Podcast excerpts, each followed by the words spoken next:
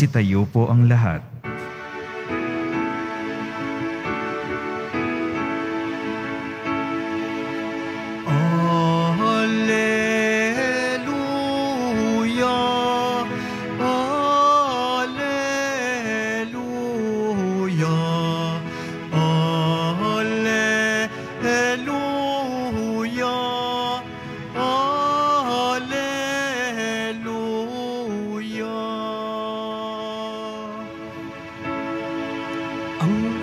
Salita mo'y liwanag.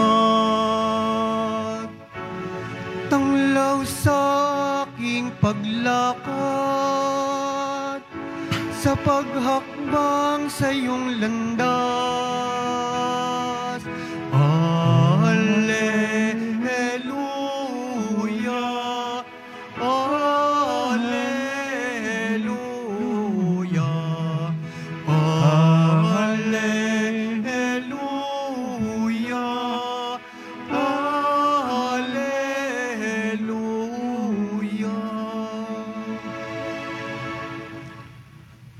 Sumainyo ang Panginoon. At sumaiyo rin. Ang mabuting balita ng Panginoon ayon kay San Lucas. Papuri sa iyo, Panginoon. Noong panahon yon, ang Panginoon ay humirang pa ng pitumput dalawa. Pinauna niya sila ng dala-dalawa sa bawat bayan at pook na patutunguhan niya. Sinabi niya sa kanila, Sagana ang anihin, ngunit kakaunti ang mga manggagawa. Idalangin ninyo sa may-ari na magpapadala siya ng mga manggagawa sa kanyang bukirin. Humaya kayo. Sinusugo ko kayong para mga kordero sa gitna ng mga asong gubat. Huwag kayong magdala ng lukbutan, sopot o panyapak. Huwag na kayong titigil sa daan upang makipagbatian kanino man. Pagpasok ninyo sa alinmang bahay, sabihin muna ninyo, maghari nawa ang kapayapaan sa bahay na ito. Kung maibigin sa kapayapaan ang nakakatira doon, sa sa kanila ang kapayapaan. Ngunit kung hindi, hindi sila magkakamit ito. Manatili kayo sa bahay na inyong tinutuluyan. Kanin ninyo at inumin ang anumang idulot sa inyo, sapagkat ang manggagawa ay may karapatang tumanggap ng kanyang upa. Huwag kayong magpapalipat-lipat ng bahay. Kapag tinanggap kayo na- sa alinmang bayan, kanin ninyo ang anumang ihain sa inyo. Pagalingin ninyo ang mga may sakit doon at sabihin sa bayan, nalalapit na ang paghahari ng Diyos sa inyo. Ang mabuting balita ng Panginoon. Pinupuri ka namin, Panginoong Heso Kristo. Magsiupo muna ang lahat. Magandang araw po mga kapatid ko ni Kristo. Purihin po natin ang ating pong Isus Nazareno. Ngayon ating pong ginugunita ang mga unang episkopoy.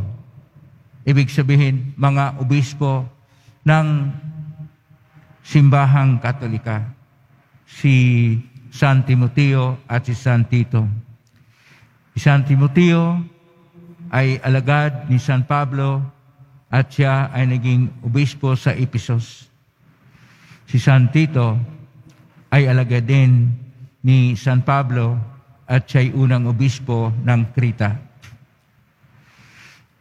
Kaya po ang ating mga pagbasa ay patungkol sa mga ginagawa ng mga apostol at ng kanilang mga alagad upang ipahayag ang mamuting balita tungkol sa paghahari ng Diyos. Ang tunay po na sentro sa lahat ay ang pagdala ng paghahari ng Diyos na paghahari ng kapayapaan. Kapayapaan, mahalaga po sa panahon ng ating Isus. Mahalaga din sa panahon ni San Pablo at ni San Timoteo at ni San Tito. Ang kapayapaan ayon pa sa Hebreo, ang kanilang salita ay shalom. Ang shalom ay isang pagbati sa lahat upang ang bawat isa ay magkaroon ng kapayapaan. Pero ang shalom hindi lang po kapayapaan. Na isalin po dito sa ating Ebanghelyo ngayon ni San Lucas, Kapitulo 10, verso 1 hanggang 9, na sa versikulo 5, kailangan silang magpahayag ng kapayapaan ang 72 na mga disipulo na pinadala ng ating Panginoon na mauna sa Kanya upang ihanda ang mga tao sa pagdating ng Panginoong Isos. Sa versikulo 5, Kapitulo 10, Banghilyo ng San Lucas, ang kapayapaan ay naisali na irene.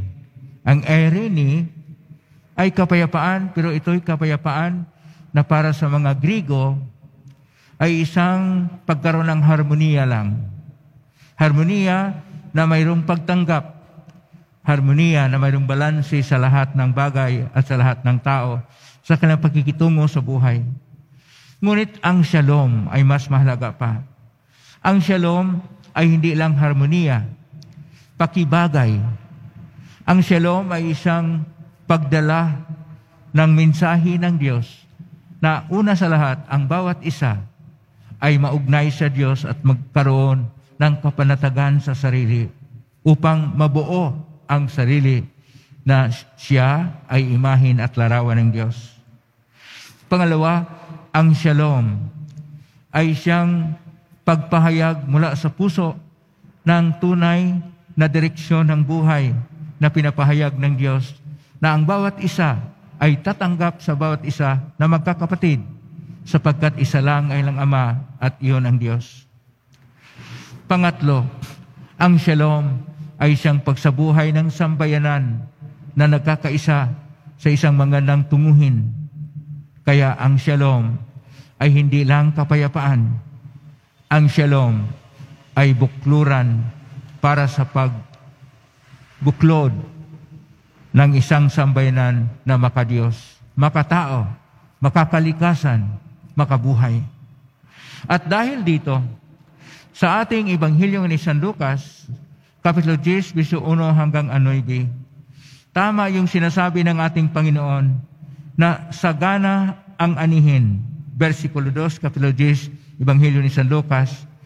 Kaya ang unang gagawin nila, manalangin sa Diyos upang magpadala pa ng maraming mga alagad o manggagawa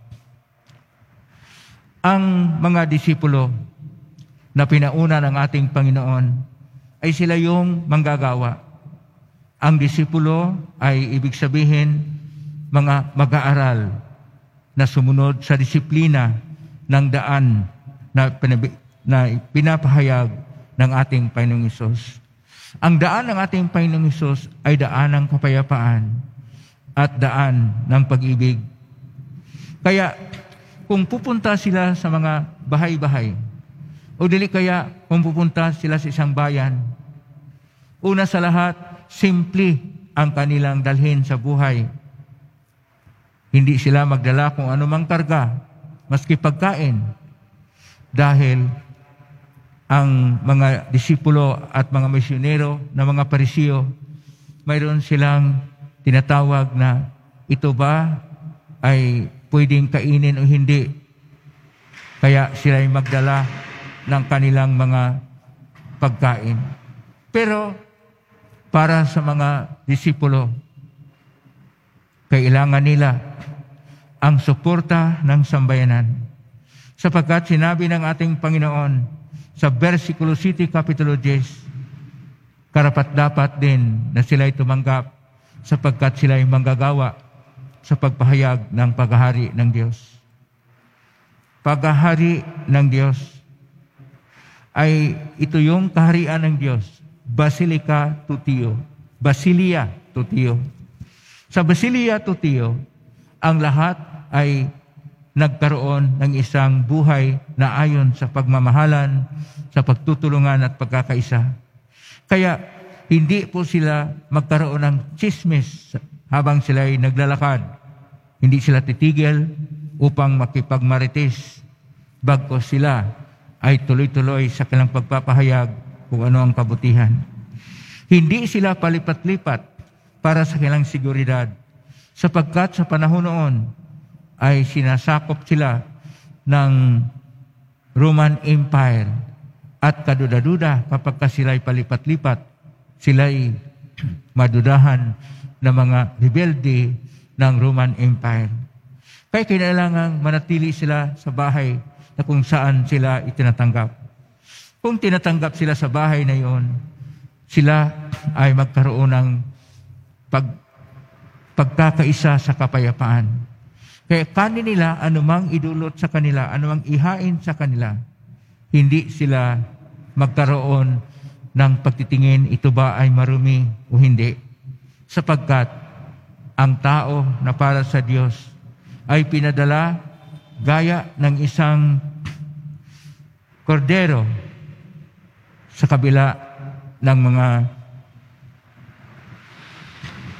hindi inasahan sa buhay, kaya parang may asong gubat. Kinakailangan nila ang tunay na pakikiisa sa isang pagpapahayag at ang pagpapahayag ay ang pagpapahayag na ang paghahari ng Diyos ay sa pangitan ng Panginoong Isus na nabuhay muli. At ang paghahari ng Diyos ay kaligtasan para sa lahat. At ang kaligtasan para sa lahat ay ang pagsabuhay ng pagkaroon ng pagmamahalan sa isa't isa.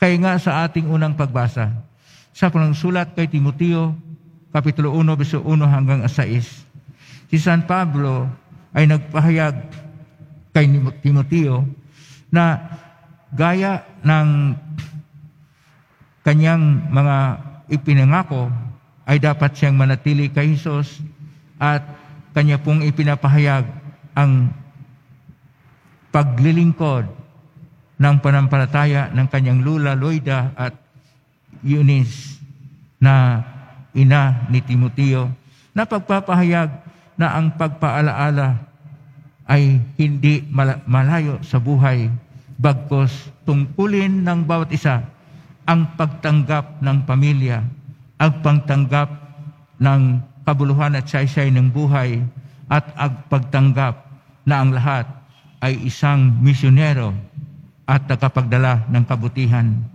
Na ibig sabihin, ang tunay na misyonero, hindi lang tagapaglingkod para sa kapayapaan. Ang tunay na misyonero ay tagapaghatid ng kabuluhan ng bawat balangkas ng buhay, pamilya man, sambayanan man, pamalaan man, o panghanap buhay, lahat ay para dapat sa kaayusan ng Diyos, hindi ayon sa paningin ng tao. Kung tayo ay nabigyan ngayon ng mabuting halimbawa ng ating Panginoong Isus at ng kanyang mga alagad, ng kanyang mga disipulo, ng kanyang apostol ni San Pablo at ng una mga obispo na sina San Timoteo at Tito, San Tito, tayo ay dapat mamuhay din ayon sa shalom o irene ayon sa kapayapaan na ibinigay ng Diyos. Kung tayo ay magkaroon ng kapayapaan sa bawat puso natin, hindi po tayo maghangad ng anumang kaguluhan sa buhay.